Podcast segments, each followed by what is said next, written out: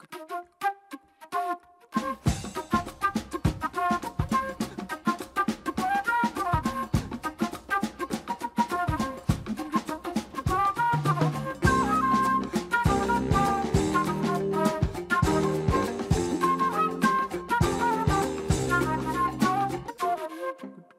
you.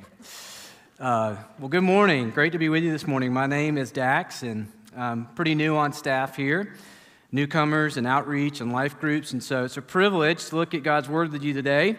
Uh, and again, I want to say thank you. Thank you so much for how you have welcomed me, uh, how you have embraced me on staff. Uh, me and PD both came in at the same time, and my family as well. We're all here, if you kind of know our journey, under one roof. So, very grateful and humbled to be here and you have welcomed us well. And so that idea actually fits with our series. We're looking at the one another's of the New Testament and uh, even uh, the one another command for today, which is welcoming one another. We'll be thinking about that. Uh, but just to remind us all, Bob kicked us off in the series uh, with the call to uh, love one another uh, from John chapter 13.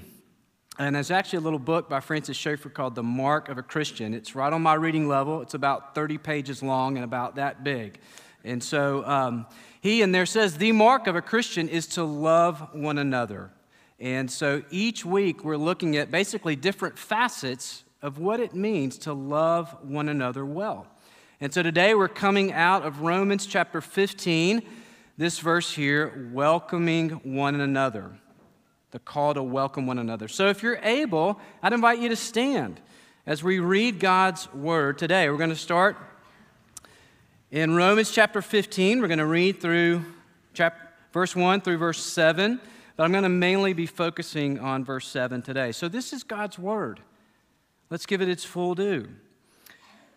We who are strong have an obligation to bear with the failings of the weak and not to please ourselves. Let each of us please his neighbor for his good, to build him up. For Christ did not please himself, but as it is written, the reproaches of those who reproached you fell on me. For whatever was written in former days was written for our instruction, that through endurance and through the encouragement of the Scriptures we might have hope.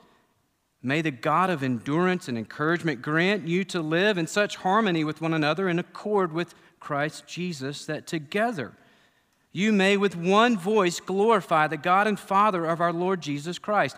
Therefore, welcome one another as Christ has welcomed you for the glory of God. The grass withers and the flowers fade, but this, the word of our Lord, it stands forever. It is God's inerrant, infallible, inspired, and authoritative word. And as Bob says, He gave it to us because He loves us. Let's pray together. Father, we are grateful that we can indeed sit underneath the authority of your word this morning, and we would ask, we would acknowledge that we are utterly helpless if your spirit does not give us eyes to see and ears to hear your word. And Father, through your word, would we learn to see Jesus and love one another well? In Christ we pray. Amen. All right, please be seated. C.S. Lewis has an essay called The Inner Ring. Not sure if you've ever seen it or heard of it, but in it, he has a really insightful take on relationships and sort of the unwritten system that exists in all our schools and organizations and any kind of group. And he says that if you slow down, you'll notice that in every group there are complex circles of what it means to be inside and be outside. So it, it could be at church, it could be at school or in the government. You have these unwritten systems, and doubtless we've, doubtless we've all felt this at times. And he goes on to say they're not inherently bad that they exist. But he has this comment in there, this quote that really resonated deeply with me, and I'm guessing with most people. And it's when he talks about the desire, though, to be on the inside in these unwritten circles. And this is what he says. I'll read you the quote. It says, I believe that in all men's lives, at certain periods, and in many men's lives, at all periods between infancy and extreme old age, one of the most dominant elements in all men's lives, one of the most dominant elements is the desire to be inside the local ring and the terror of being left outside. That is at the heart of what we're talking about today What does it mean to welcome one another, to push back on those unwritten systems, and to address the fear that lies deep within all of us of being left on the outside? You know, and I would say, even on my most challenging days, a reason it's challenging typically has to do with this fear of being left out on the outside, of being unaccepted. And so we're going to look at three things today. We're going to look at the call to welcome one another. We're going to look at the struggle or the challenge to welcome one another. And then lastly, we're going to consider the power to welcome one another. So let's first look here at the call to welcome one another. What does that really mean? Let's do a little bit of thinking about the passage. The actual word here is used four times in chapter 14 and 15 of Romans. And the word does have a range of meaning. When it's used in Scripture, it can refer to like deep relational acceptance, or it could be on a more ordinary level, like just inviting someone, welcoming someone into your home. It's translated as welcome, receive. The NIV translates it as accept, accept one another.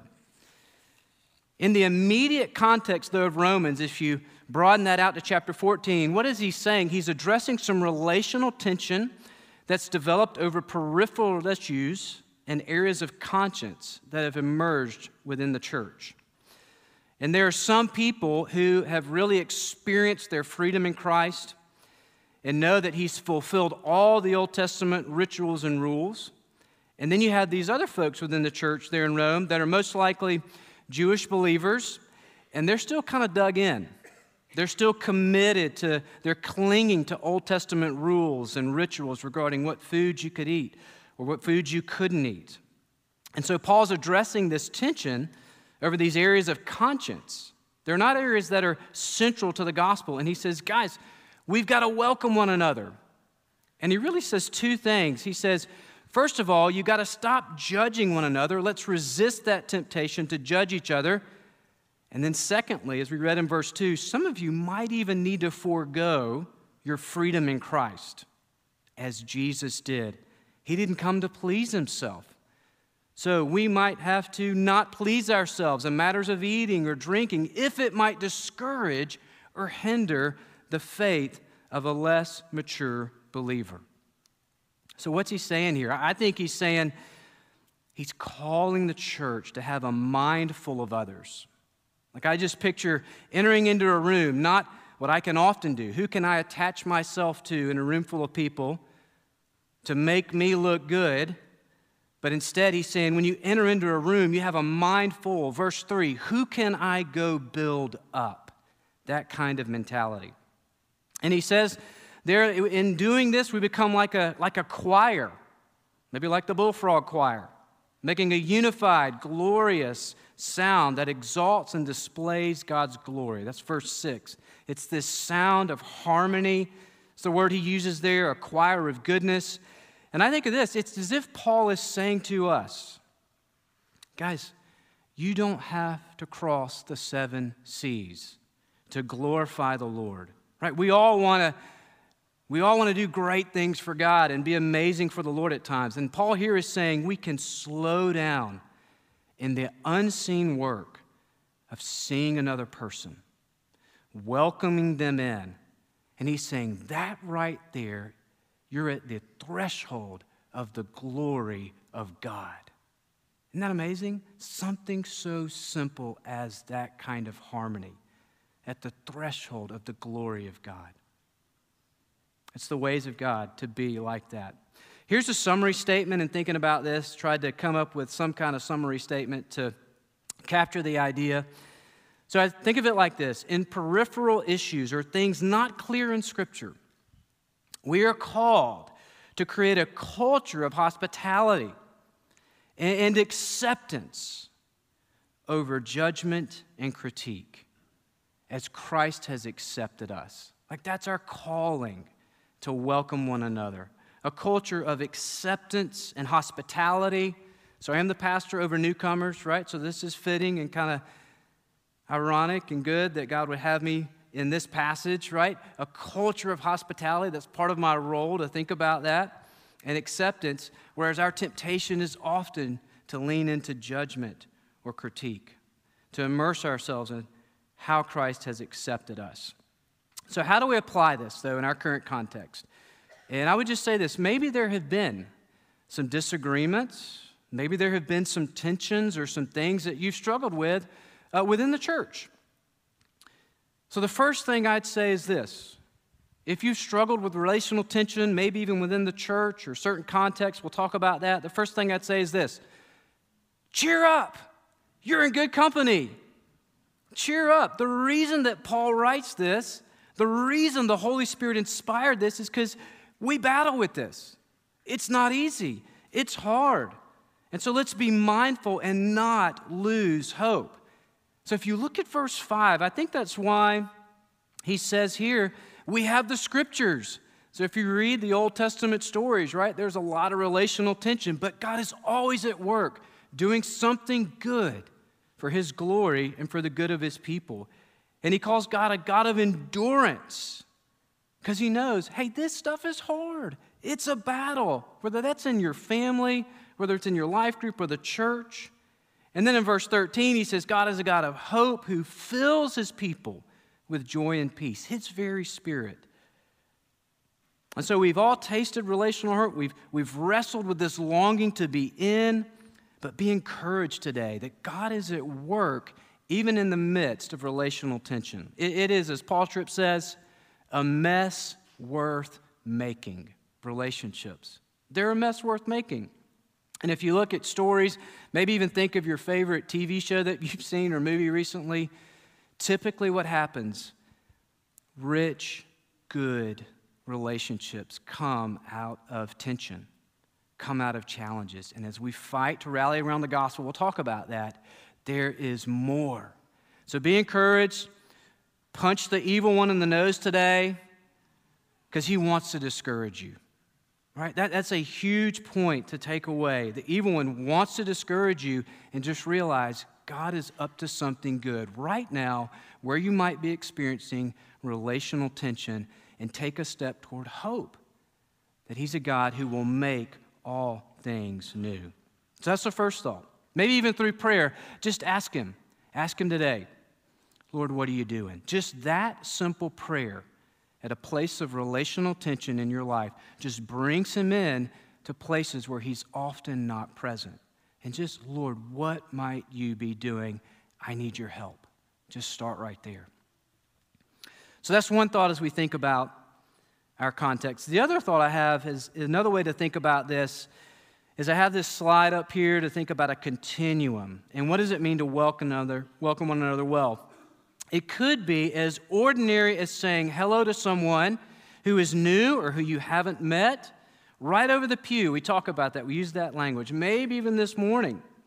Right now, I know it's always a little awkward to greet others, right? And that's okay. Let's just all acknowledge the awkwardness.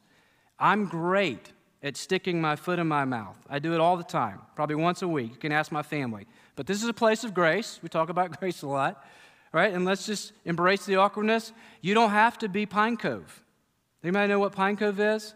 This highly energetic group of young people that are coming to our church, right? That greet you as you pull in the parking lot and they're like exploding with joy to see you. You don't have to be like that just to say hey to someone across the pew in the morning. Right? So that's it could be as ordinary as that to welcome one another. Or it could be the other extreme. Maybe you have had disagreements. Uh, maybe there have been places of tension and there are relational hurts. Well, in that case, we've got to fight to rally around the gospel and to figure out what it means to move toward one another and accept each other in the midst of flaws or difficulties or differences. I think of this season of transition uh, with Bob transitioning into a new role, and there might be differences that emerge. And we're called to welcome one another in and through that. Uh, I think of life groups. Tensions can develop there. What does it mean to welcome one another and to move into that? So, those are a couple of extremes, and I just put in the middle hospitality. Uh, uh, maybe applying this would be simply opening your home this summer to someone who, who might be different, that you might not normally associate with, or you might, but just good old fashioned hospitality. These are ways that we can take steps toward welcoming one another. So maybe just ask the Holy Spirit even now Lord, how would you have me to apply this particular one anothering command? What would you have for me in light of this?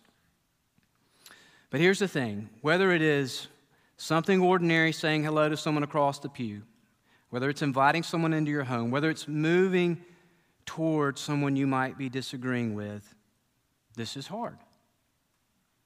It's a challenge. And we need to ask the question why is it hard? What's really going on the deeper level of the heart? And so, second point here the struggle or the challenge to welcome one another.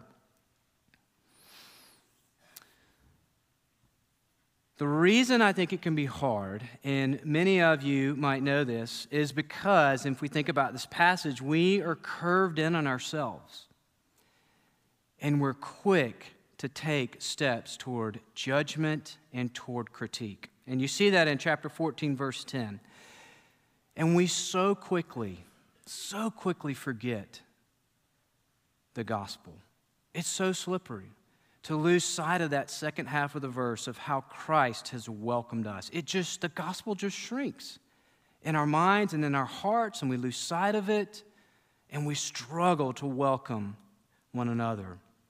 Maybe you've heard this before, but if you're wondering today whether or not you can be judgmental or critical, here's just a quick thought experiment. Uh, imagine, imagine you're going to the neighborhood Walmart down the road where you live and uh, you're walking up and down the aisles there. Uh, but here's the thing you have a video screen on your forehead. And every thought that you think scrolls across that video screen so that everybody walking towards you can read what you are thinking about them. If you're like me, you start to feel a little exposed. I might be more judgmental or critical than I realize. And we start to see our hearts and how quick we can be. Right? And for most of us, what's happening there, it comes out of a deep desire that, that we, we struggle with. We want to feel superior to others, we want to elevate ourselves. And these are places where we can learn to be quick to repent of. We're quick to judge. Here's how it shows up in my life at times as a pastor. I mentioned this at an ADC class recently, but thinking about judging and the struggle there, uh, we had these gatherings of pastors You'd think they'd be holy huddles, but they're not. They're called presbytery meetings.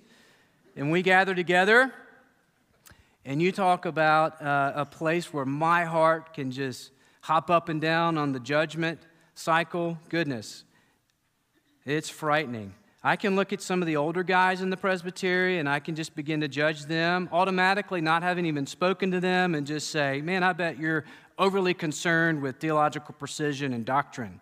You're probably not very relatable judging, right? Then I can look at some of the younger guys coming in, taking exams, trying to be pastors. I'm probably going to need to help you with your theological precision one day, right? Don't worry about being too relatable. And just thinking, elevating myself, right? It's such a default mode of the human heart. It's a constant battle, as Lewis said, not to feel inferior. Another facet of this struggle here, as we kind of sit on this, is maybe you're great at welcoming others, uh, but you might not do it to the glory of God, as the passage says. Uh, you might be great at welcoming others, but you do it to the glory of self. So perhaps you've had this experience, you've been in a life group, you've hosted, right? And you've had all the people in your group say, I can't wait to be with you on Sunday night. You open the doors, and then you start to get the last minute cancellations. Now, I know that's really hard. That's hard, especially if you're hosting. But if the constant theme of your heart in that moment is, well, how dare those people? Don't they know how busy I am? And you're kind of tempted, I might just send them a screenshot of my calendar. And you think, goodness, I got that charcuterie board all ready to go. Don't they know how hard I work to pick those olives out? Just start to think if the default mode of your heart is to have this consistent theme of bitterness, right? You might be great at welcoming others, but who are you doing it for? It begins to expose, if that's the consistent theme of our heart, that we might be doing it for the glory of self. And again, this desire in the moment is to feel a sense of superiority. And maybe some of us today Maybe you're just tired. Maybe you're just weary. Maybe there are certain battles in other areas of life, and you're, you're showing up and you hear this call to welcome one another, and you're just like, I just am stuck. I can't get my eyes off myself. There's a suffering at work. What do you do? What do you do there? How do we wrestle through with this call? And then here's what I'd say. Just, I think, even underneath all this, and closing this point out, probably the deepest reason why we might struggle to accept others and welcome well, broadly speaking, is we don't really believe that we are accepted or even acceptable deep down. We, we, don't believe that God will bless our efforts. There's faith in that, but the gospel just shrinks. And we find ourselves clinging to other things for acceptance or maybe to feel superior to avoid being on the outside, to feel like I got to be put together. Right? And when we get there, clinging to other things, we typically become unwelcoming in some form or fashion. So, what do we do with that? What do we do with that? Where's our hope? Where, where's the transforming power? Where do we find that in the passage? So, that's our third point the power to welcome one another. Where's our hope? Where's the power in light of this struggle? First thing again, I'd say, and, and this is a, little redundant, but even verse 13, if you slip down there, we didn't read it, but Paul calls God a God of hope. And I just, it's on my heart to remind us of that, that he's a redeemer of all things. He is a God of hope. So wherever you are today, know that is the posture of your heavenly Father's heart, that He is called a God of hope. So be renewed just with a vision of who God is there. But secondly, I think the power to welcome one another well, we see it in the phrase, the simple, simple phrase there, as Christ has welcomed you. So let me ask you, Oak Mountain, how has Christ welcomed and accepted you? How has he done that? And here we begin to just turn our minds and turn our hearts to Jesus. The answer, the transforming power to welcome well wherever we are, is the gospel.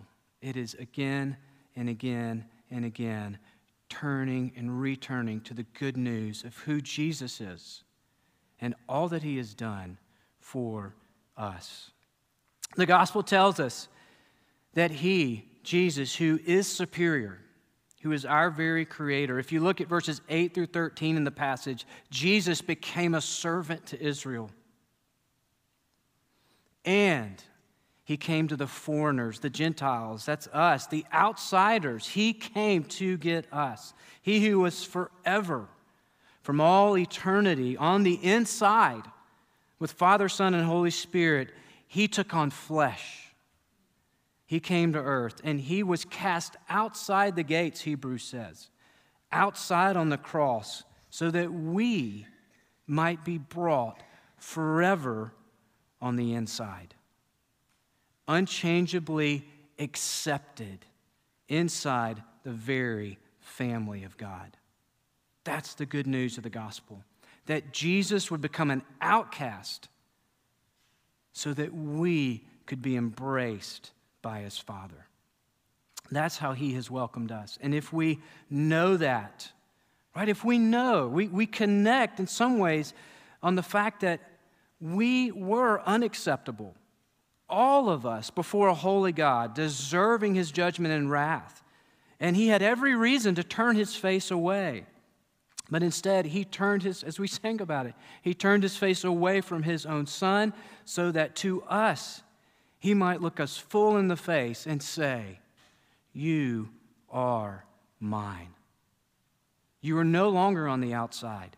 I'm not looking at your flaws. You are forever in.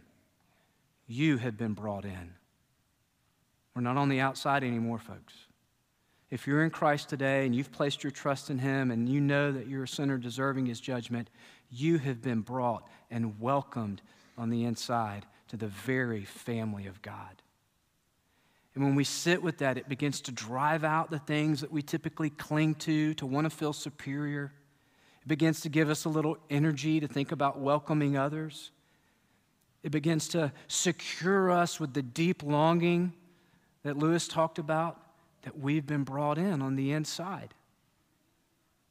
And if we know that kind of love, right, you can't love until you've been loved.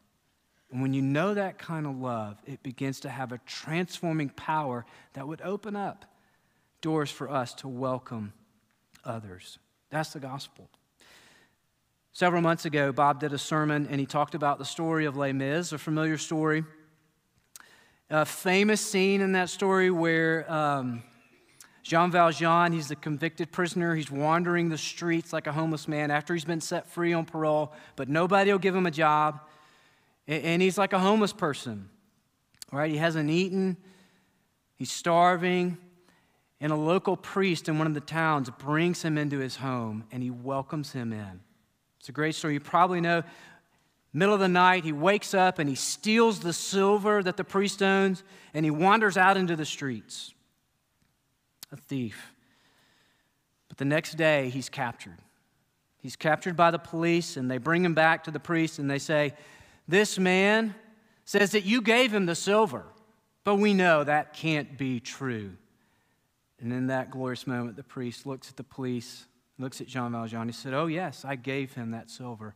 In fact, my friend, you left without taking the candlesticks. And he goes and he grabs his prized possession, candlesticks, and he gives them to him. And he whispers in his ear, I have bought your soul for God. It's a great story of what it means to welcome in and to show an extravagant grace. But here's the thing just a little spin on that. Right? If you're like me, I typically come away from that story and I think, how could I be like that priest? I need to be like that priest. I need to be more welcoming. Right? Would I do that? Would I be that kind of generous? But here's the point of the story Here's where we really see the gospel come alive. I think the point of that story that Victor Hugo wrote is not to tell us we need to be like the priest, so that could be true. It's not to tell us we're the priest, it's to tell us we're the prisoner. We've stolen. We've ripped off God's glory countless times, even before we got to the service today. And the gospel says through Christ. Jesus says, I will be, I will give, all that I have is yours. Everything I have is yours. 1 Corinthians 3. All that Jesus has, we have. We're united to him. And he says, I will be carried away in chains like a prisoner so that you can be brought in. That's the story of the gospel. That we're all prisoners, all of us. Not one of us has escaped that level. And in grace, through Christ, we have been brought in to the very family of God. So you can lay down whatever you might be clinging to today to feel superior to others. We can fight against preferences and disagreements and be a place of hospitality. We can have flaws and we can have failures. We can look past those and we can fight to be a place that welcomes one another well. There's transforming power in the gospel. So, whether that's a hello across the pew this morning or some other morning, to be empowered in an ordinary way there, whether that's having someone into your home maybe this summer that's different or you haven't met yet, whether that's moving toward difficult relational tensions, there's power in the gospel and thinking about how we've been loved. So let's pray together. Father, I do thank you for these words I thank you that you have given us uh, the One Another series to draw us into your truth, uh, to draw us into your beauty, to draw us into your goodness. And Lord, some of us here today need to be reminded of what it means to welcome well. And so I just pray. I pray that you will help us as a church, as a body, as life groups, as families to think about welcoming one another well.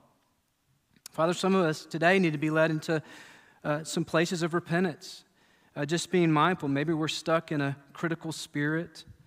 Uh, maybe we're experiencing some thoughts of judgment toward others and need to be drawn into a sweet place of repentance and renewal there. And Father, other of us just need to be reminded, in fact, all of us, Lord, of the deep, deep love of Jesus that you have brought us in. We need to be secured yet again that we are not on the outside, that we've been brought in. Every fear can be laid at your feet. And so I do pray. I pray that we would welcome one another well, even in the context of tension. You teach us how to do that. We'd be great at that. And it would flow out of a deep awareness that you have brought us in, into your family, very family. And it's in the name of Jesus Christ that we pray. Amen. All right. Uh, so we have a benediction at the end of every service, and uh, the benediction is God's good word. And I love it because God gets the first word, the call to worship, and He gets the last word. And the word of benediction is a good word, it's a word of blessing. So He wants you to leave out of those doors knowing that Jesus Christ took a curse so that you get a word of blessing. We get a word of blessing over us. So be encouraged by that. So, for those of you in Christ received this benediction, may the God of hope fill you with all joy and peace in believing, so that by the power of the Holy Spirit you may abound in hope. May we go in peace and may we love well this week.